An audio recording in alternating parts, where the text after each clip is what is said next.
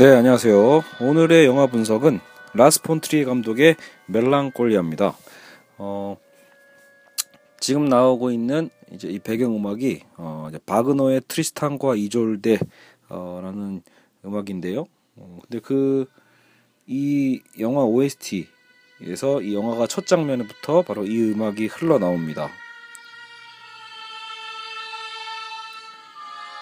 굉장히 뭔가 서글프면서도 뭐 격정적인 어떤 느낌도 들고요. 어, 그리고 사실 이 영화의 주제인 거 주제처럼 우울한 어떤 느낌도 주는 것도 사실입니다. 그러니까 마냥 평화롭고 뭐 따스한 어떤 이런 음악이라고 볼 수는 없죠. 원래 이 바그너의 색채가 예, 그렇다라고 볼 수도 있는데요. 자, 여하간 어, 어, 오늘 이 영화는요. 어, 사실은 대중적으로 막 엄청 많이 본 영화가 아닐 거예요. 그래서 이 영화가 뭘까라고 생각하신 분이 있을 텐데 사실 저는 그래서 이 영화만큼은 기존까지 저희가 해왔던 뭐 인셉션이나 매트릭스나 이런 거는 이미 많은 분들이 봐왔던 어, 영화들이었잖아요. 근데 오늘 이 멜랑콜리아는 어, 오히려 제가 적극 추천하는 영화입니다. 그러니까 많이 이렇게 퍼뜨리지 않으면 어, 많이 그냥 묻힐 수 있는 영화일 수도 있으니까요. 물론 이제 아시는 분은 또 아시겠지만 아 그렇게 막 대중적으로 막 상영된 영화가 아니라 저도 그 여기 홍대 제가 홍대에 살고 있으니까 홍대 상상마당이라는 이제 약간 그 작은 영화관이 있어요. 그래서 KT에서 이제 후원하는 이제 KT 그 문화예술 복합 건물인데 아, 거기에서 이제 이런 아, 독립 영화 등등 오히려든지 또 혹은 이제 그 메이저 영화사에선 잘 공급을 안 하는 어떤 극장에 잘 걸지 않는 영화들도 상영을 하거든요. 네, 그때 저도 우연히 어, 보게 된 영화고 그 우연히 본 영화가 사실 제가 최근 몇 년간 봤던 영화사 중에서 가장 최고의 영화였습니다. 어, 그래서 어, 감히 추천드리건데 어, 이 영화는 꼭 한번 어, 뭐 다운받아 보시든 어쨌든 어떤 방법으로든 어떤 루트를 통해서라도 아, 꼭 한번 보시기를 아, 추천하는 영화입니다. 그래서 오늘 이 영화에 관련된 아, 분석을 할 때 어, 저는 이제 이 영화를 세 번을 봤거든요. 두 번은 극장에서 본 것 같고 한 번은 제가 지금 이제 영화 인문학 수업을 하고 있기 때문에 저희 영화 분석을 하는 같은 팀원 학생들과 함께 영화를 같이 보면서 예, 이제 새롭게 또 분석을 찾아낸 부분들도 있습니다. 그래서 오늘은 어, 라스폰트리의 멜랑콜리아 우울증의 분석과 니체의 초인 이론 이것을 관련해서 함께 영화를 풀어보도록 하겠습니다.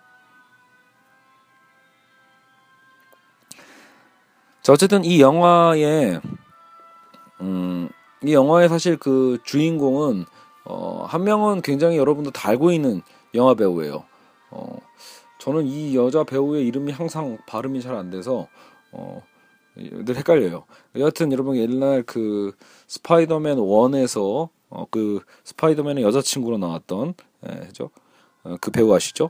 그래서 이 배우가 저는 당연히 그래서 헐리우드 영화에 출연한 영화 여배우다 보니까 뭐 그렇게 큰 기대를 하지 않았었는데 사실 이 영화상에서 엄청난 연기력을 보여줍니다. 그래서 여러분 이 보통 우리가 이제 우울증 이거를 보통 멜랑콜리라고 하잖아요. 그래서 이제 이 영화는 되게 독특한 영화입니다. 이제 이 우울증에 대한 사실 여기서 이제 그 여 주인공이 이름이 저스틴이에요. 그래서 이제 여자 주인공 저스틴의 우울증의 어떤 증세와 그리고 어 지구로 향해 오는 어 거대한 어떤 행성이 있어요. 그 거대한 행성의 이름이 또 멜랑콜리아예요. 그래서 굉장히 독특한 이름이 중첩이 되는 거죠. 멜랑콜리아, 그 우울을 상징하는 그 이름이 그렇게 붙어 있는 거예요. 그래서 그런 행성이 어, 지구로 다가오고 있는 상황에서 우울증 환자인 어, 저스틴의 어떤 모습들이 영화가 1부, 2부로 나뉘어져서 이제 그려집니다. 그래서 1부의 주인공, 1부는 저스틴이라는 이름으로 등장 진행이 되고요. 2부는 저스틴 언니의 언니인 클레어라는 이름으로 영화가 진행이 됩니다. 그래서 1부와 2부가 확 전환이 되는 부분도 있거든요. 자, 그래서 그 영화의 줄거리와 함께 어, 어, 여러 부분들을 설명해 드리도록 하겠습니다. 자, 어쨌든 이 영화는 한없이 아름다운 장면을 그려냅니다.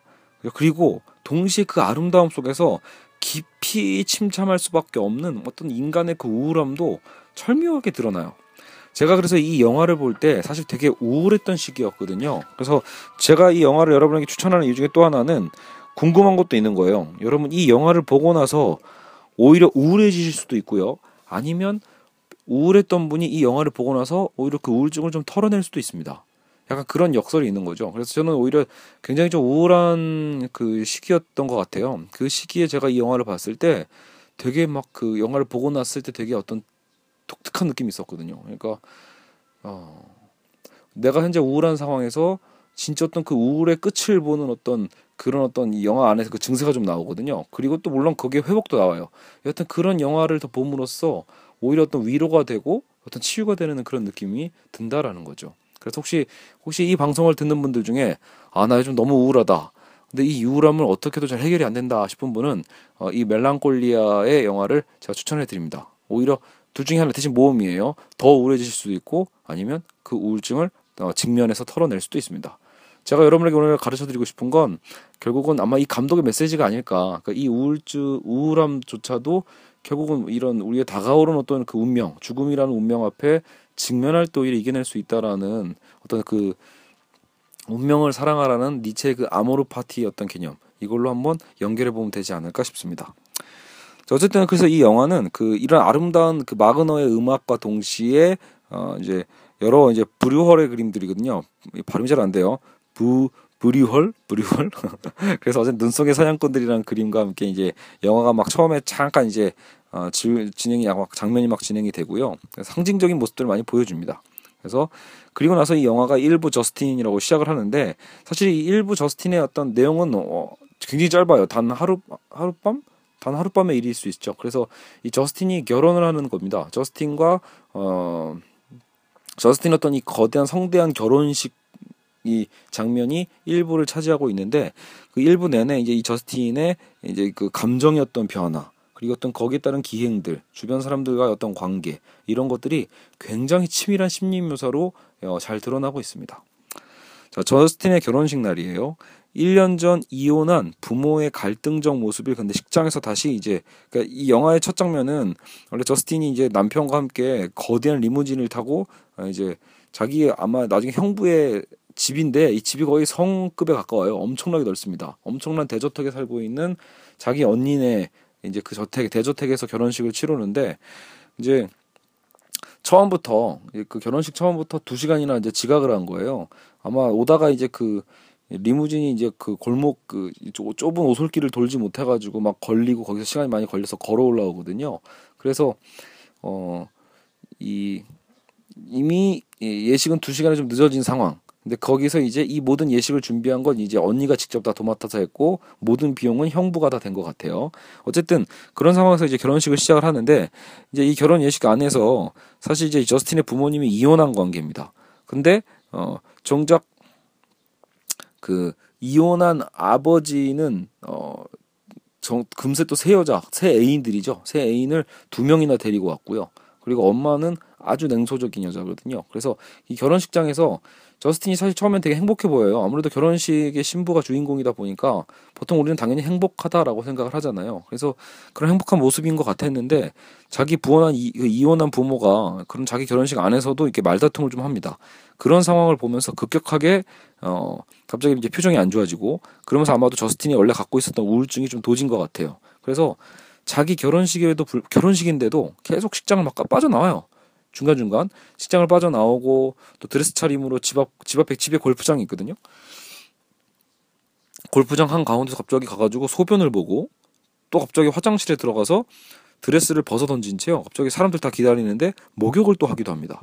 그러니까 굉장히 기이한 일이죠. 그래서 제가 이 영화를 보면서 느낀 게 아 나의 우울증은 정도가 약한 거구나라고 생각했었죠. 그러니까 진짜로 심각한 우울증 환자분들은 이럴 수 있다라는 거예요.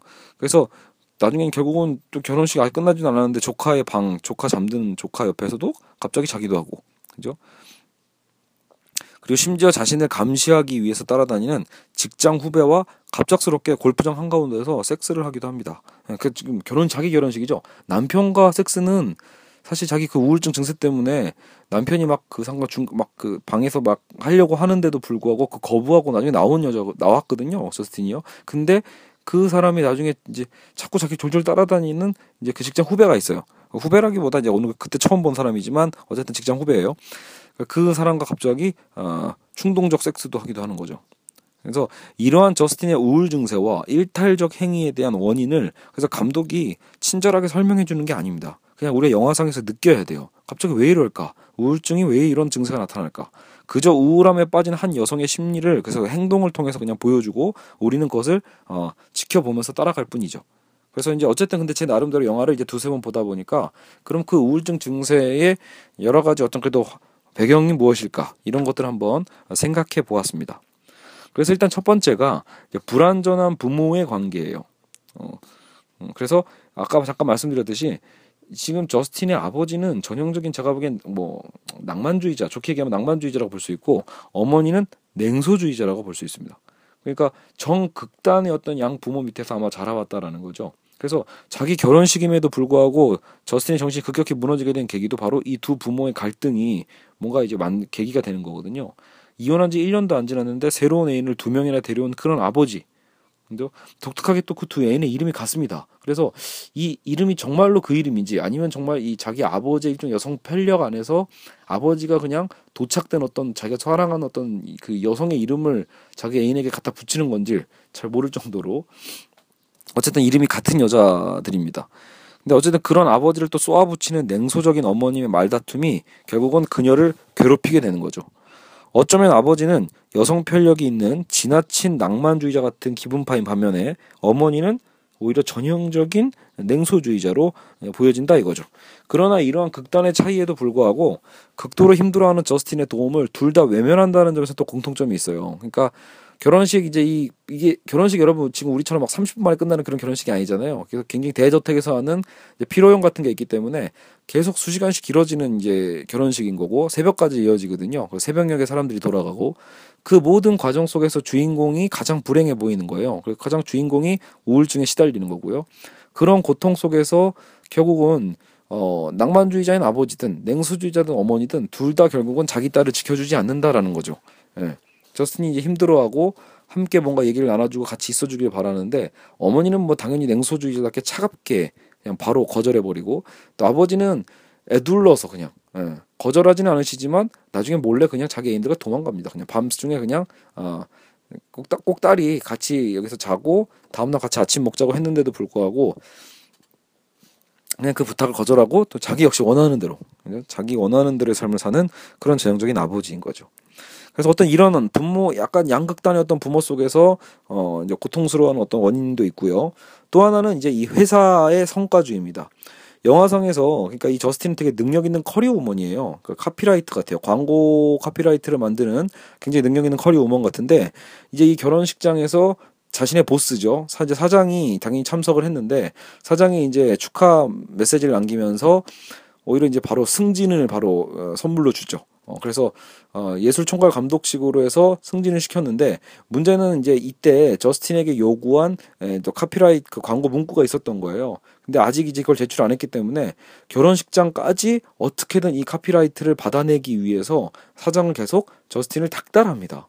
여기서 되게 그 어떤 되게 징하다는 느낌이 들어요. 이거 보다 보면 아 이 사장의 어떤 속물근성 있잖아요. 그러니까 자기 부하 직원의 결혼식장까지 와서 부하 직원의 결혼식 안에서조차 그 어떤 업무를 강요하는 거죠 계속해서. 예, 그러니까 어쨌든 여러분 그 카피라이트라는 게 문구다 보니까 굉장히 창의적인 짧은 문구일 수 있잖아요. 그러니까 이게 갑자기 떠오르는 거니까 그래서 이 사장이 어, 일부러 자기 조카인 어, 조카를 이제 취업을 시켜서 그 조카를 이제 직장 후배 삼아서 계속 그 저스틴을 따라다니게 하는 겁니다. 그래서 어떻게든 이날 밤까지 너가 카피라이트를 따와라라는 미션이죠. 이것을 따오면 너는 취업이 되는 거고 안 되면 너는 하루 만에 잘리는 거다라가 되는 거거든요. 굉장히 잔인한 사람입니다. 그러니까 전형적인 우리 현대 사회의 어떤 이 성과주의에 대한 어떤 이 그 스트레스 있죠. 이런 스트레스 자체가 저스틴에게도 당연히 어 과하게 밀려오겠죠. 그래서 결혼식에까지 업무를 강요하고 저 이제 계속 일거수일투족을 그 물론 하룻밤이지만 계속 그 후 그 부하 직원한테 예, 부하 직원 자꾸 감시하고 있고 그죠?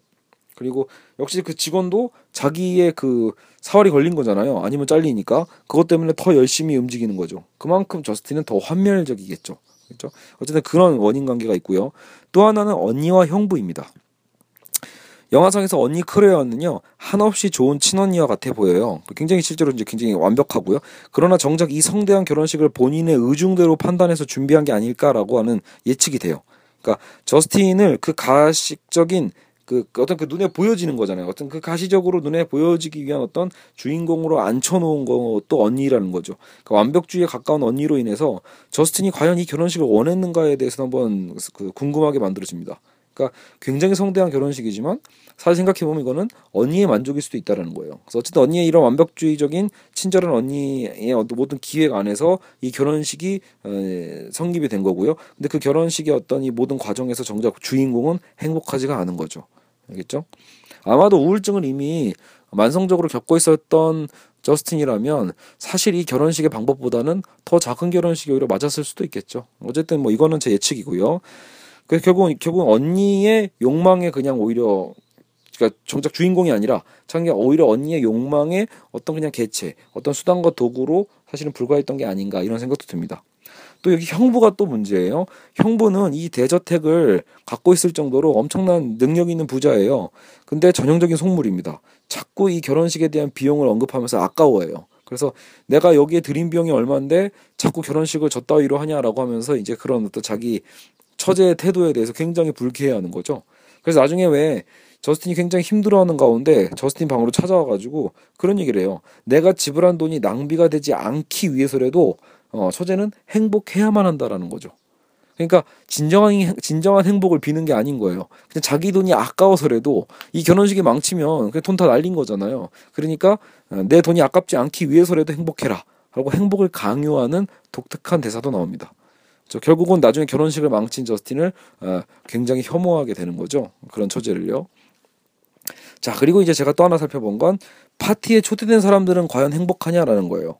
그러니까 여러분 가끔 우리 한국 사람들은 이런 서구식 파티 문화를 또 되게 부러워하잖아요. 함께 막 만나고 자신들이 원하는 그 뭐 축하 메시지 서로 남기면서 또 막 춤추고 노래하고 막 한없이 막 이런 그 굉장히 오래 지속되는 축, 파티인 거죠. 이런 걸 굉장히 우리가 오히려 너무 격식만 차리는 한국사의 결혼식보다 낫다라고도 판단하지만 사실 제가 이 영화를 보면서 느낀 건 아, 피곤하다, 피곤하다 이런 생각이에요. 그러니까 주인공의 우울증뿐만이 아니라 내가 하객이었어도 피곤하겠다라는 거. 이 되게 어떤 외딴 숲속의 대저택까지 오는 것도 귀찮을 것 같고 또 거기서 두 시간을 기다렸고 또 거기서 새벽까지 이어지는 파티란 말이에요. 와 이거 그냥 이거 자체를 즐기는 사람은 또 모르겠지만 그냥 오히려 또 이런 오래 어, 이런 오래 노는 것 자체를 좀 힘들어하는 사람들 입장에서는 쉬울 수, 어, 쉽지 않을 수 있다라는 거죠. 자 그래서 파티는 되게 고급스럽고 성대한 파티지만 어쨌든 아까 제가 얘기한 여러 가지 변수에 의해서 과연 이 대중들 여기 나와 있는 손님들도 과연 행복할지에 대해서 의문이 듭니다. 그래서 결국 여러분 독특한 건 이 일부에서 저스틴의 우울증이 물론 초점 맞춰서 이 이제 저스틴의 어떤 감정의 변화가 이 일부의 어떤 그 가장 중요한 포인트지만 재밌는 건 여기에 참여한 모두가 행복하지 않다라는 것도 알 수 있다라는 거예요. 그러니까 주인공인 저스틴뿐만이 아니라 파티를 지금 기획했다가 자기 기획대로 안 돼가는 언니의 스트레스도 있겠죠. 언니는 그것도 굉장히 스트레스일 거예요. 완벽주의자에 가깝거든요. 근데 동생이 다 하나에서 끝까지 그걸 이제 어, 틀어지게 만드니까 그건 형부도 마찬가지죠. 엄청난 돈을 들였는데 나중 결국은 그 신랑이 도망가거든요. 이제 그, 그런 자기 아내에게 질려버려가지고 어, 그냥 그 결혼식 날 당일날 돌아가요. 그러니까 형부도 오히려 결혼식을 망친 거고 자기 돈을 날렸다라고 생각하면서 불쾌하고 있고 그리고 엄마 아빠 말할 것도 없죠. 와가지고 물론 아빠만 좀 행복해 보일 수도 있어요. 그냥 놀다 가신 분이니까. 근데 엄마도 역시 끝없이 그 조소하고 경멸하면서 돌아가고 그리고 어 물론 신랑 마찬가지죠. 신랑은 뭐 말할 것도 없죠. 지금 아내가 계속 결혼식인데 우울해하고 굉장히 자꾸 사라지고 그죠? 어, 없어지고 이러니까요. 그러니까 그 아내도 우울하고 그리고 직장 상사도 나중에 결국은 이제 폭발하거든요. 그 저스틴이 직장 상사한테 이제 자신의 분노를 막 폭발하면서 회사를 때려칩니다. 그냥 그만둔다고 그 자리에서 사표를 쓴다고 하면서 어 회사 사장한테 그 속물근성에 대해서 막 퍼붓죠. 그러니까 회사 사장도 행복하지 않아요. 예, 그죠? 결국은 자기 속물근성만 드러내고 돌아갔을 뿐이죠. 그리고 오히려 부하를 잃은 셈이고요. 물론 저스틴도 직장을 잃은 겁니다. 그 동시에. 그리고 당연히 그 부하 직원도 역시 행복하지 않죠. 저스틴과 어 그냥 얼결의 관계를 맺었을 뿐이지 정작 저스틴이 뭐 정을 준 게 아니거든요. 그냥 여러분 정말 기계적인 섹스입니다. 영화상에서 보면요. 그래서 어, 이 부하 직원도 그냥 하룻밤 사이 잘린 거예요. 회사 취업했다가 바로 하루 만에 잘리고 그렇죠. 그리고 아까 하객들도 하나도 행복하지 않을 수 있는 모두가 오히려 이런 이런 여러분 그러니까 어떤 이 가식적인 오히려 보여주기식의 어떤 이런 행사들에 대한 어떤 그 비꼼도 있는 게 아닌가 싶어요. 그래서 영화상에서 오히려 굉장히 모두가 불행한 어떤 이 결혼식 에 대한 개념을 보여주고 있습니다. 자, 그래서 어쨌든 영화상에서는 거의 이제 남편 얘기 좀 더 해볼까요? 남편은 결국은 어떻게 보면 여기서 제일 불쌍해 보이는 사람이기도 해요. 남편은 그 전형적인 희생자처럼 보이죠. 처음엔 되게 잘 받아주거든요. 이 아내의 이런 어떤 우울증 증세에 대한 것도 감당하고 참아주는데 사실 나중에 보면 그럼에도 자기 중심적인 인간인 거는 변함이 없어요. 이 남편도요. 왜냐하면 자기가 이제 우울증에 힘들어 힘들어하는 저스틴을 기쁘게 해줄 수 있다라는 그 자신감으로요. 어떤 과일밭 사진을 자꾸 보여줘요. 자꾸가 아니라 갑자기 보여줍니다. 짜잔 하면서요. 근데 그 과일밭 사진이 뭐냐면 자기들의 노후 계획이라면서 오히려 그 어젠가 그저께인가 계약하고 왔다라는 거예요. 그러니까 그것 때문에 이제 결혼식 준비할 때 잘 안 보였다고 하더라고요. 그러니까 되게 역설적인 거예요. 지금 당장 저스틴은 죽을 것 같은 그 우울증의 공포와 힘듦과 싸우고 있잖아요. 근데 이 남편이란 사람은 어떻게 보면 어, 결국은 그 공감이 안 되는 걸 수도 있다라는 거죠. 그러니까 그냥 겉으로 된 공감이고 참아준 뿐이지 결국 이 사람의 기준은 노후에 있어요. 노후에 어떻게 살까 이런 거에 대한 지금 당장의 앞의 삶도 우리는 어떻게 될지 모르는데 영화상에선 더더욱 그렇죠. 이 영화는 결국은 일종의 지구의 종말과 함께 가는 독특한 영화란 말이에요. 그러니까 이 남편은 너무 허무한 인간일 수도 있는 거예요. 저 멀리 있는 노후에 대한 계획으로 밭을 사놓고 즐거워하는 사람인 거죠. 근데 지금 당장 자신의 아내는 지금 장장이 힘든데 말이죠. 그래서 이걸 보여주면 아내도 행복할 거다라고 혼자 착각하는 거예요. 그래서 나중에 저스틴이 이제 힘들다 보니까 이 그냥 저스틴이 그냥 억지로 웃어주는 거죠. 남편의 이런 준비에 대해서 억지로 웃어줄 뿐이지 실제로 그렇게 좋아할 리는 없잖아요. 저스틴이 원한 것도 아닌데. 그래서 나중에 저스틴이 이제 그 방에서 나갔을 때 남편이 지어준 그 사진을 원래는 꼭 보관하겠다고 이제 말은 했는데 이제 깜빡 놓고 나간 거예요. 그 순간 남편이 이제 무너지는 장면이 나옵니다. 그러니까 남편이 결정적으로 아마 이 여자를 떠나야겠다라고 싶었던 건 남편은 또 거꾸로 자기가 이렇게 설레어하는 자기 과수원, 자기 어떤 노후에 대한 어떤 꿈에 대해서 아내가 어, 무시하고 있구나. 아내가 뭔가 함께 즐거워하지 않는구나라는 거에 아마도 뭔가 속이 상한 것 같아요. 그래서 결국은 새벽녘에 남편도 어, 결국 아내 곁을 떠나버립니다. 결국 결혼은 성립되지 않아 버린 거죠. 그 역설. 결혼식 모두가 망쳐진 겁니다. 그래서 그 영화 안에서요. 그리고 잠깐 상징적인 장면이 한, 한 컷이 나옵니다. 어떤 거냐면 갑자기 이제 이 저스틴이 너무 스트레스 때문에 어떤 방에 들어가서 그림들을 막 다 치우고 새로운 그림들을 다 갖다 꽂아 넣거든요. 그게 되게 독특하죠. 그림을 여러분 막 치우는 건 스트레스 때문에 치울 수 있는데 그 자리에 다른 그림을 막 펼쳐놔요. 그죠? 그러니까 이건 말 그대로 감독의 어떤 메시지일 거예요. 그러니까 거기서 나오는 게 바로 그거예요. 원래 걸려있던 그림은 저기 아마 그 말레비치 현대화가죠. 말레비치의 어떤 거대 절대주의 화가인데 그런 추상화가 먼저 걸려 있었어요. 그래서 그 추상화 걸려 있는 게 결과적으로 이 그림 자체가 되게 딱, 딱딱하거든요. 좀 이렇게 웅장해요. 그림 말레비치의 그림은요. 그래서 결국 어떤 거의 거대함, 숭고함, 어떤 그런 기하학적으로 표현해 놓은 거예요. 사각형 뭐 이런 걸로요. 그래서 이런 그림이 어떻게 보면 되게 이제 갑갑하게 느껴지는 부분이 있, 잖아요 그래서 아마도 이런 상징적인 말레비치의 그림들을 다 치워버리고 오히려 어 뭐죠? 어, 이제 그 아까 그 영화 첫 장면에 나왔던 눈 속의 사냥꾼들 브리월의 어떤 그림들이 나옵니다. 눈 속의 사냥꾼들이나 게으름뱅이의 천국 이런 걸 영화 이제 그림을 배치를 해놓고 도, 어, 움직여요. 그러니까 이 그림들은 어떻게 보면 또 굉장히 현실적이고 아까 그 말레비치 그림과 정 반대죠. 말레비치 그림은 굉장히 추상적이고 그러기 때문에 오히려 너무 뭐 절대적이어서 너무 좀 이렇게 보는 이로 하고 압도가 되는 게 있는데 이 불이월의 그림들은 뭔가 좀 그래도 따스하거나 아니면 좀 고요하거나 뭐 이런 느낌이 좀 있는 것 같아요. 그래서 약간 그런 그림을 상징적으로 감독이 배치한 게 아닐까 이렇게 생각이 듭니다. 자 어쨌든 영화는 이렇게 해서 1부가 끝나요. 그래서 그 영화 안에서 나오는 제가 아까 말씀드렸던 그 배경음악인 배경음악인 크리스탄과 이졸데 어, 트리스탄이죠. 트리스탄과 이졸데라는 이 바그너의 음악도요. 잠깐 이제 이 니체와의 관계로 좀 생각해 보는 필요가 있습니다. 그러니까 영화상에서 계속 흘러나오는 이 바그너의 음악은 흥미롭게도요. 니체가 초기 니체예요. 니체가 젊었을 때 가장 칭송했던 그 작곡가거든요. 그러니까 니체의 그 초기 철학에 제일 중요한 게 이 비극의 탄생이라는 게 있어요. 그러니까 그리스의 비극을 상징화해서 이 비극이 그 뭐랄까 이런 예술에 있어서 가장 중요한 건 아폴론처럼 그러니까 아폴론과 디오니소스적인 어떤 예술을 얘기하거든요. 근데 아폴론처럼 밝은 서사, 어떤 밝고 환하고 어떤 이런 또 스토리만 중요한 게 아니라 디오니소스처럼 파괴와 공포와 비극을 또 강조했다는 점에서 니체가 오히려 이걸 되게 강조를 해요. 그러니까 우리는 보통 예술을 막 따뜻하고 아름답고 이렇게만 생각하는 편견이 편견이 있을 수 있잖아요. 근데 니체는 오히려 그런 아폴론적인 요소보다 디오니소스적인 파괴적이고 공포적인 어떤 이런 측면이 굉장히 오히려 예수에서 중요하다고 얘기를 했었거든요. 바로 그것을 가장 잘 실현해내는 게 바그너다 라고 표현했었어요. 그러니까 마침 이 라스 폰트리에 감독도 바그너의 음악을 이 영화에 배치했다라는 것은 결국은 이, 게 지금 뭐냐면 예, 여러분 다가오는 공포기도 한 거예요. 지금 이 영화는 우울증 자체에 대한 개인의 공포와 힘듦도 얘기해주고 있지만 역으로 어, 지금 다가오는 멜랑콜리아 행성에 대한 이제 그 지구 멸망에 대한 어떤 공포도 함께 상징적으로 그려내는 거예요. 그래서 아마도 바그너의 음악을 어, 배경음악으로 쓴 것이 아닐까 싶습니다. 그러니까 이런 파괴적인 거 안에서 여러분 그냥 그냥 파괴해서 고통과 고난으로 끝나는 게 아니라 어떻게 보면 이건 희열로 바뀌는 거거든요. 그렇죠. 그러니까 우리가 느끼는 예술의 희열이라는 건 아폴론적인 따스하고 어떤 이렇게 그죠? 어떻게 보면 심심할 수도 있잖아요. 아름답기만 한 게 아니라 공포적이고 추하고 악한 것에 대한 어떤 이 이미지 상징 속에서 우리가 역설적으로 느끼는 어떤 쾌감도 있을 수 있는 거죠. 그러니까 그런 부분에 대해서 이 영화는 잘 그려내고 있습니다. 자, 그래서 제 2부 클레어로 가보겠습니다.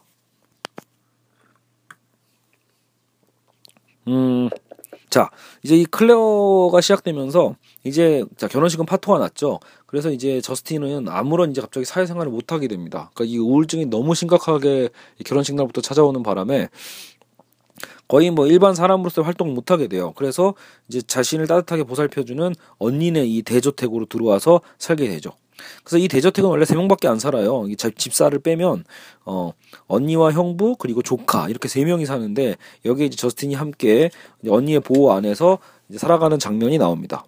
그래서 여러분 영화 1부만 봤을 땐 언니 클레어는 아무런 문제가 없어 보여요. 그러니까 동생이 지금 문제아죠. 동생이 우울증 때문에 결혼식도 파토내는 어떤 문제아라면 언니는 굉장히 유복한 어떤 환경에서 완벽하게 동생을 챙겨주는 언니이자 엄마이자 아내로 보여요.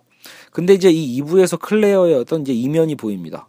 그래서 클레어가 이제 이 멜랑콜리아라는 여러분 이제 여기서부터 행성이 등장을 해요. 1부에서는 멜랑콜리아 행성 자체가 상징적으로만 살짝 무슨 하늘의 어떤 별에 뭐가 이게 보인다 안 보인다 해서 살짝 얘기가 나왔을 뿐인데 이제 2부에서부터 본격적으로 이 멜랑콜리아 행성이 지구로 향하고 있다라는 어떤 뉴스가 나오는 거예요. 그래서 이게 굉장히 클레어가 여기에 공포감을 느끼는 겁니다.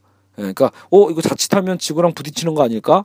이런 거 있죠. 여러분 우리도 한 번씩 다 생각해 보시죠. 보고 있죠. 가끔 왜 그렇게 행성이 막 지구 곁을 지나간다 뭐 이렇게 할 때 혹시 지구에 부딪히는 거 아닐까라는 어떤 그런 공포감 이런 게 있잖아요. 그러니까 그런 어떤 이제 뉴스들이 막 나오는 거죠. 과학자들도 예측을 해보는 거고요. 부딪힐 수도 있고 아니면 그냥 지나간다는 그 견해도 있고요.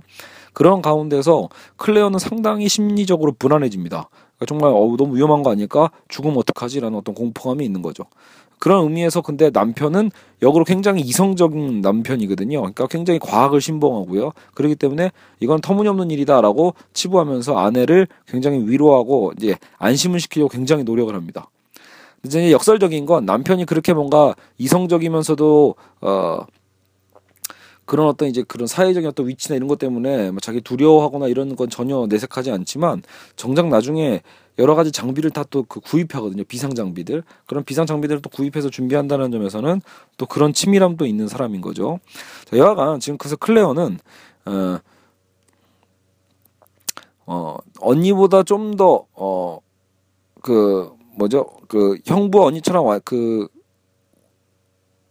완전함을 그 추구하는 어떤 이런 성향은 형부나 언니랑 같거든요. 그러니까 형부도 완벽주의고 언니도 사실 완벽주의에 가까운데 또 차이도 좀 나중에 뭐 영화상에서 나타납니다. 그래서 어쨌든 언니는 근데 이런 불안 속에서 좀 더 불안함을 또 잘 드러내는 거죠. 그래서 어 이런 완전함이 나중에 결국 무너지기 시작할 때 오히려 나중에 역설적으로 언니가 더 동생보다 불안해하는 거예요. 저스틴은 오히려 이제 점점 활기가 생기는데 언니는 오히려 불안해지는 이런 이런 역설이 영화 2부에서 벌어집니다. 그래서 멜랑콜리아의 지구 충돌 가능성은 평온했던 클레어 부부의 삶을 뒤흔들어 놓는 것이죠. 돌이켜보면 동생의 결혼식을 그렇게 화려하게 계획하고 철저한 어떤 순서에 따라서 진행하는 언니의 모습이 바로 어떻게 보면 그런 강박적, 강박적인 성향을 보여준다고 볼 수 있어요. 굉장히 완벽주의를 추구한 여자가 에, 오히려 그 우울증으로 자신의 몸 하나 가누기 힘들어져서 언니의 집에서 유황하게 된 저스틴을 언니는 완벽한 언니의 역할로서 그냥 수행하고 싶어 했던 걸 수 있는 거예요. 그러니까 이것도 일종의 성격이죠. 여러분 그가 신데렐라 컴플렉스처럼요. 평강공주 컴플렉스든 어쨌든 내가 누구 동생을 보살펴 줘야 돼라는 측면에서 항상 침착하고 완벽한 언니로 보여주고 싶어 하는 그런 사회적 위치가 필요한 거예요. 근데 사실 본인의 진짜 욕망은 뭐예요? 지금 두려운 거잖아요, 그냥. 그죠? 그러니까 제가 아까 그, 그 결혼식 하객에서 결혼식이 모두 행복하지 않다라고 한 이유 중에 하나가 여기서는 어떤 락강의 이론을 생각해 볼 수도 있을 것 같아요. 우리가 우리가 우리가 생각하는 욕망이라는 건 타자의 욕망이라고 표현하잖아요. 우리는 타자의 욕망의 그 자리에 서 있다라고도 표현할 수 있거든요. 그러니까 결혼식장의 어떤 그 파티가 전형적인 거예요. 지 그러니까 자 클레어는 언니로서 동생을 완벽하게 잘 챙겨주는 언니야라는 어떤 그런 사회적 욕구죠. 사회적인 어떤 기대치와 그런 욕망에 의해서 언니는 자기가 하고 싶든 하고 싶지 않든 간에 어쨌든 완벽한 언니로서 동생 결혼식을 챙겨주는 그 자리에 있어야만 하는 거고 형부도 마찬가지죠. 돈이 저렇게나 많은 형부가 당연히 결혼식을 챙겨주겠지라고 하는 또 사회적 시선이 있을 거예요. 그런 사회적 기대에 맞게끔 본심은 전혀 하기 싫은데도 불구하고 처제의 결혼식에 모든 돈을 대주면서 나중에 결혼을 강요하는 오히려 치졸한 면을 보여주죠. 그리고 역시 저스틴도 마찬가지죠. 자신은 이런 결혼식을 원하지 않았을 수도 있음에도 불구하고 그걸 제대로 표현하지 않고 그냥 그렇게 주어져 있는 결혼식을 그대로 시행한 걸 수도 있어요. 그냥 그 자리에 있어야만 하는 거죠. 타자의 욕망에 의해서 자신의 자리가 구획되는 그런 어떤 비극을 사실 이 결혼식 모두가 다 보여주고 있는 거예요. 하객들도 마찬가지죠. 결혼식 가기 싫어도 여러분 청첩장 받았을 때 그냥 마냥 안 갈 수 없잖아요. 가기 싫어도 가 있어야만 하는 그 자리가 결국 이 현대 사회인들의 모든 다 타자의 욕망에 의해서 자리 자리가 이미 강제화되고 있다라는 어떤 비극성을 보여주고 있다고 볼 수 있습니다. 그런 모습은 클레어는 2부에서도 보여주는 셈이에요. 굉장히 불안해하면서도요. 되게 웃긴 건 나중에 이 남편이에요. 남편은 그렇게까지 안전하다 안전하다 막 입에 침을 바르면서 막 그 자기 아내와 뭐 어쨌든 가족들을 안심시키려고 하지만 나중에 결국 지구 멸망이 확정되는 그 시기가 나오거든요. 영화상에서 섬찟합니다. 영화 보면요. 그래서 행성이 멜랑콜리아 행성이 한번 지구를 딱 스쳐 지나갔다가 돌아가지고 다시 도, 다시 오거든요. 그러니까 멜랑콜리아 행성이 지구랑 부딪히게 되는 그 것이 이제 확실시 되는 그 순간에 결과적으로 남편은요 혼자 마구간 가서 극약 먹고 죽어버립니다. 그러니까 이게 너무 독특한 장면인 거예요. 그죠? 그러니까 가장 이성적이고 가장 완벽주의를 추구하고 그죠? 어, 그래서 가장 이런 거에 대해서 이제 두려워하지 않아 않아 하는 척했던 그 사람이 사실은 가장 약한 자였다라는 역설이에요. 여러분 그이 영화의 되게 중요한 포인트예요. 그래서 가장 강해 보이는 사람이 남자 그것도 게다가 이 가족 중에 지금 아이를 제외하고 여성 둘과 자기 남자 혼자잖아요. 근데 본인이 무책임하게 끝까지 이 죽음을 함께 못 하는 거예요. 그죠? 이 멸망을 받아들이지 못함. 여러분 죽음을 받아들이지 못하고 그러니까 죽음을 받아들이지 못해서 죽어버리는 역설인 거죠.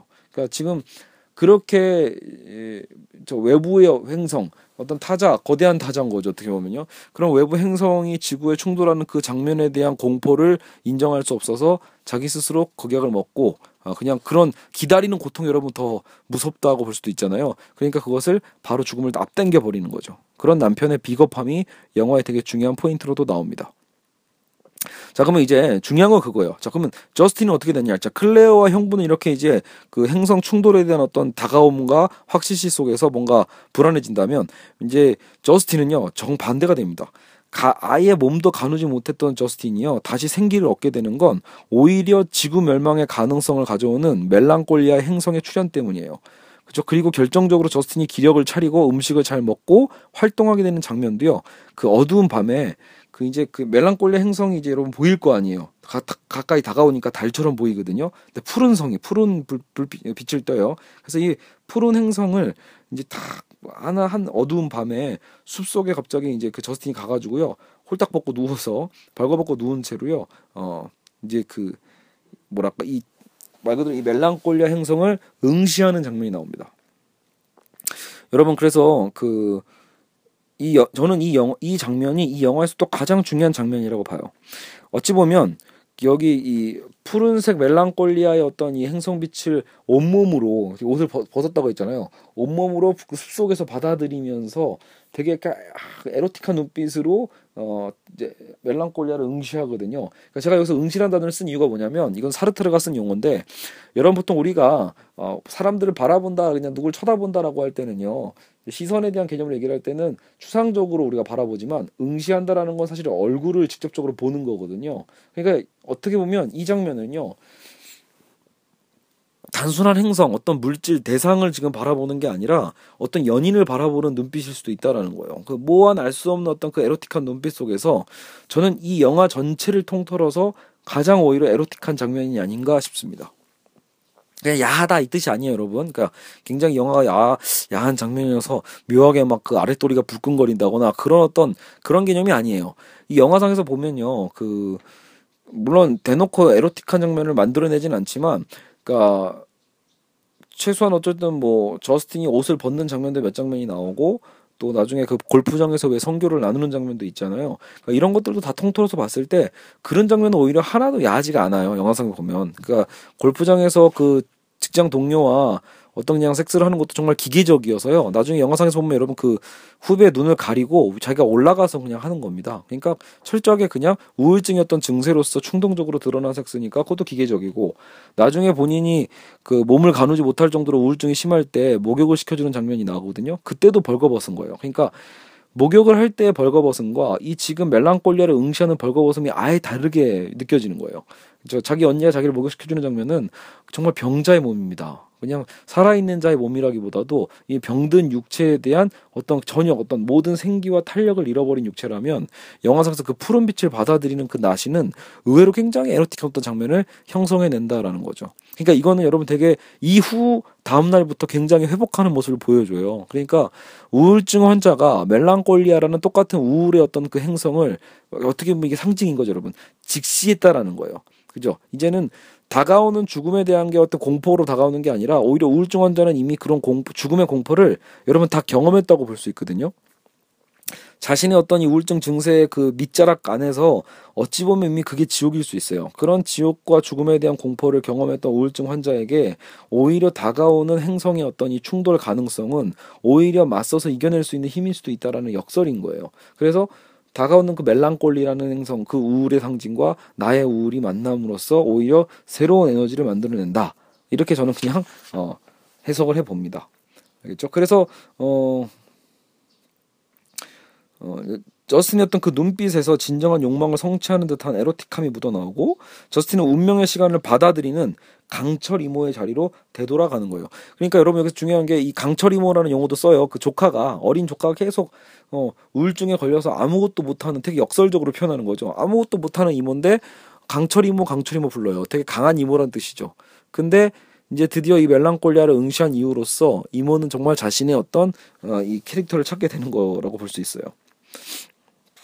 그리고 영화 마지막에서는 정말로 자기 조카를 지켜주는 강철 이모가 되는 거죠. 물론 뭐 행성의 충돌을 피할 수는 없죠. 하지만 이 조카는 끝까지 자신의 어떤 강철 이모를 믿고 어 그저 어떤 기지를 만들어서 그 안에서 이제 어 손을 잡은 채로 죽음을 맞이하거든요. 그러니까 그때는 그 아이에게는 이제 공포가 아닌 거예요. 알겠죠?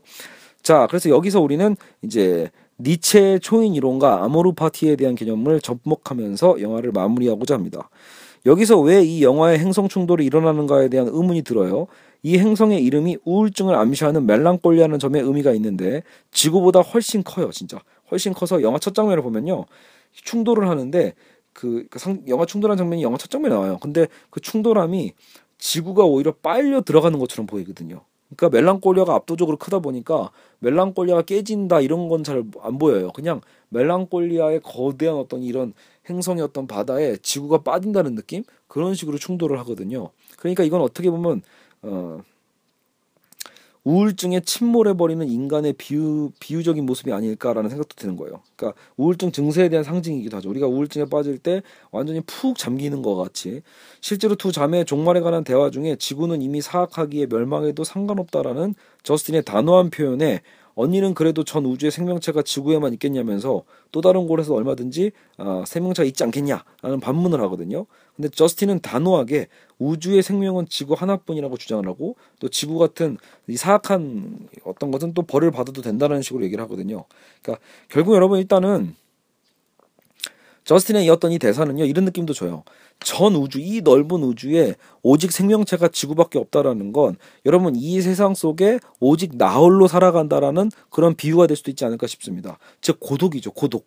전 우주에 지구밖에 없다라는 고독처럼 이 세상에 나밖에 없다라는 어떤 그 고독. 그러니까 이걸 이겨내는 것도 어찌 보면 내가 이겨내야 되는 걸 수도 있다라는 거예요. 그러니까 이게 사실 니체의 철학 의 어떤 그 흐름과 맞겠다라고 저는 생각이 듭니다.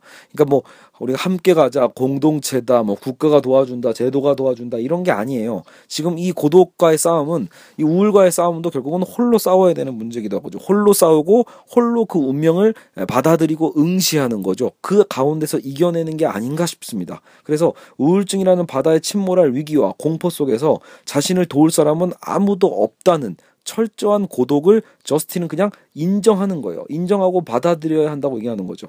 오히려 이러한 현실을 감내함으로써 저스틴은 되려 충돌 직전까지 정신이 회복되는 모습을 계속 보여주고 있는 거예요.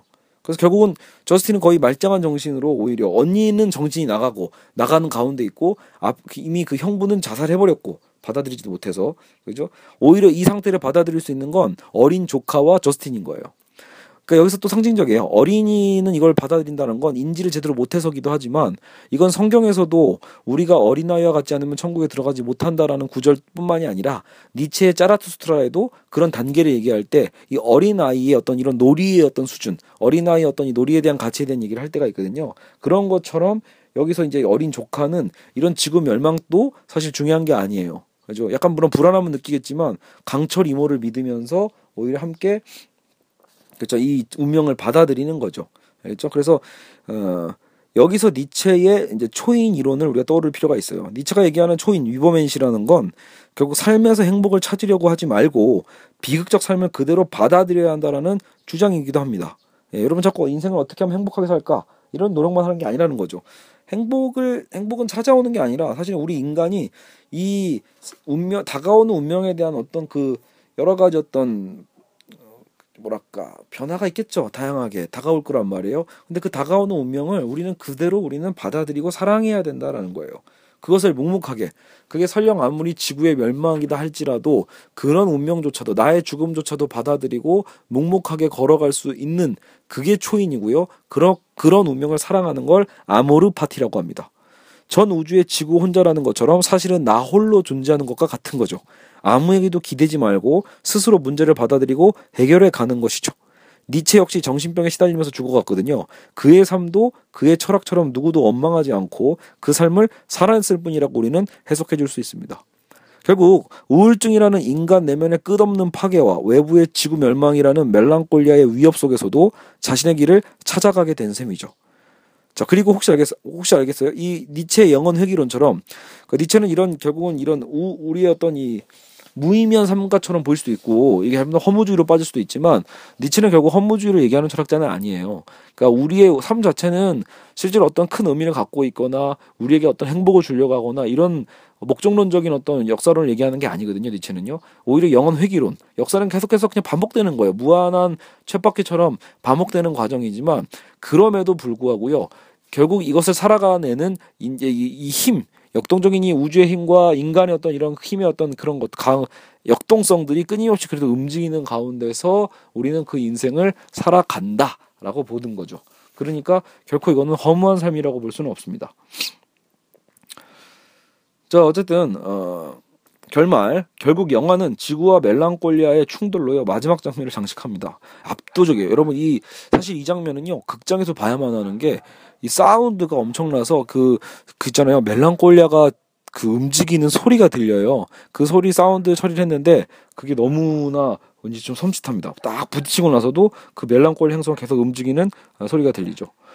참 그 행성이 들려야 될 소리에 옆집에 개소리가 들리고 있네요. 안타깝습니다. 그렇죠? 어쨌든 남편의 자살도 위장하면서까지 언니는 끝까지 사회적 위치를 지키려 하는 장면이 나와요. 마지막 그 장면에 이제 곧 충돌이 다가오고 있어요. 몇 분 안 남았는데 그때 그때 마지막까지도 이, 이 언니는 엄마로서의 위치, 언니로서의 위치를 계속 지키려고 하는 그죠 자꾸 이런 가식을 보여줍니다. 근데 그러다 보니까 나중에 마지막 우리 죽음도 테라스에서 와인이라도 마시면서 마무리하자는 어떤 대사를 치거든요. 그때 이제 저스틴 동생이 단칼에 거절하는 거예요. 그러니까 끝까지 이런 언니의 어떤 가식적인 모습에 오히려 화를 내는 거죠. 그죠? 죽음 앞에서조차 자꾸 체면을 차리고 싶고 어떤 이 사회적 위치에 대한 걸 자꾸 아무도 보지 않는데 그런 걸 하려고 하는 걸 냉소하는 거예요. 그래서 막 그 냉소적으로 이렇게 차라리 화장실에서 죽음을 맞이하는 건 어때? 라고 얘기도 하거든요. 예. 뭐가 다르냐라는 거죠. 어차피요. 그죠? 결국 영화상의 1임에도 불구하고 어떤 지구 종말 영화보다요. 그래서 이 영화는 더 공포스럽게 느껴지는 장면이 있어요. 여러분 보통 왜 우리가 그동안 봐왔던 지구 종말 영화는 뭐예요? 외계인이 구체적으로 침범해 온다거나 혹은 이날 디빈팩트란 영화 있었죠. 행성이 다가오는 것조차도 결국 사람들이 얼마나 공포에 질리고 사람들이 어떻게 뭐 누구는 뭐 도, 피한다 안 도망간다 막 이렇게 여러 가지 복잡한 얘기가 나오지만 이 영화는 그런 복잡성이 전혀 없습니다. 왜냐하면 뉴스로만 나올 뿐이지 사회가를 보여주지 않아요. 다른 사회 바깥을 보여주지 않습니다. 영화 1부에서 하객들 외에 영화 2부에서는요. 나머지 이 배우들 4명 외에 나오지도 않아요. 그러니까 어 이거 행성이 충돌하고 하기 직전인데 지금 도시는 어떻게 되고 있지? 이런 장면도 영, 감독은 보여주지 않아요. 막 혼란한 장면도 안 보여줘요. 오직 뭐만 보여주죠? 지금 이 주인공들의 이 감정과 연기만 보여줍니다. 그럼으로써 오히려 더 왠지 공포적인 느낌도 나요. 어쨌든 우울증이라는 것이 지구 종말과도 같은 존재의 파괴에 대한 공포적 힘이 있다는 것을 보여주는 것 같으면서도 그러니까 여러분 여기서 멈추면 이 영화는 영화를 보고 나서 더 우울해지는 거예요. 그러니까요. 우울증에 굉장히 큰 무서운 힘을 우리는 느끼게 되거든요. 근데 중요한 건 뭐예요? 저스틴은 그 우울증을 이겨낸다라는 거예요. 결국 그 우울증을 받아들이고 역으로 이겨내는 저스틴의 모습에서 모습 속에서 그리고 어린 조카와 함께 마법 동굴이라는 피난처를 상징적으로 또 만들어 주거든요. 그 안에서 운명을 받아들이는 저스틴의 단호한 모습 속에서 어쩌면 여전히 희망이 있음을 보여주고 있는지 모르겠다라는 거죠. 그래서 제가 이 영화 세 번째 볼 때서야 보였던 장면인데 마지막에 여러분 그 나뭇가지로 만든 마법 동굴이라는 곳에서 세 명이 같이 이제 죽음을 맞이하거든요. 같이 손을 잡아요. 근데 이 생성이 충돌하는 그 순간에 결국 언니 클레어는요 아들과 동생의 손을 놔버립니다. 그러니까 그뭐 도망가려고 하는 게 아니라 그냥 무서운 거죠. 무서운 그 공포가 끝까지 이겨내지 못하는 거예요. 근데 에, 아마도 자기 아들과 아마 이 저스틴은 죽음을 어, 겸허하게 받아들였겠죠. 예, 이미 운명을 사랑하는 겁니다. 하지만 언니와 형부는 그것을 받아들이지 못하고 결국 끝까지 공포 속에서 한 명은 자살하고 한 명은 그 운명의 순간에도 결국은 도망치고 싶어 했다라는 거죠. 그렇죠? 자, 그래서 가장 이성적이고자 했고 사회적 위치를 중시하고 체면을 중시했던 형부 언니는 끝까지 종말의 운명을 받아들이지 못하고 공포 속에서 죽음을 맞이했다라는 결론이죠. 어쩌면 강철 이문을 믿고 마법 동굴을 순수하게 믿었던 그 아들, 그 조카가 더 용감했을지도 모를 일입니다. 결국 우리의 삶도 그렇지 않을까라는 것을 뭐 우리가 생각해 볼 수도 있겠죠. 예, 니체가 얘기했던 어, 초인이나 어, 영원 회귀적인 어떤 이런 거대한 어떤 얄궂은 어떤 운명의 수레바퀴 속에서 우리는 초인처럼 우리에게 다가오는 고통과 슬픔과 아픔에 대한 것을 다 묵묵히 받아들이고 이겨내면서 걸어가는 삶, 우울증을 직면하는 삶, 이 우울한 삶 자체를 그것조차도 받아들이면서 오히려 내 우리 내 안에서 이겨내 버리는 어떤 그런 응시하는 거죠. 멜랑콜리아를 응시하는 것처럼 우리의 다가오는 사 결국은 이 잔혹한 운명을 응시하는 것. 결국 우리는 모두가 죽음을 받아들일 수밖에 없잖아요. 언젠간 죽음이 우리를 기다리고 있을 수도 있고요. 그렇죠? 정작 수명으로 치면 저 저처럼 젊은 사람들은 여전히 죽음이 멀었다라고 해서 느껴지지 않을 수도 있지만 생각해 보면 여러분 지금 사건 사고를 보십시오. 얼마든지 언제든지 죽을 수도 있죠. 예, 모두가 살아있는 게 운이 아닐까 싶을 정도로 결국 다가오는 죽음에 대한 것을 그 자체로 피하려고 하는 게 아니라 응시하려고 하는 어떤 그런 태도도 필요한 것이 아닐까 싶은 거죠. 그렇죠? 예, 결국은 어쨌든 이 영화는 상당히 매력적으로 어, 너무나 아름다웠던 그런 영화였다라는 거 그거를 에, 강조해 드리고 싶네요. 그래서 어, 오늘 이 영화 분석은 여기까지 어, 하도록 하겠습니다. 그래서 어, 영화를 보고 나서 이 제 분석을 보는 게 듣는 게 제일 좋지 않을까 싶고요. 아니면 먼저 듣고 아니면 또 궁금증이 생기셔가지고 영화를 찾아보셔도 좋을 것 같습니다. 네, 여러분 긴 시간 들어주셔서 정말로 감사합니다.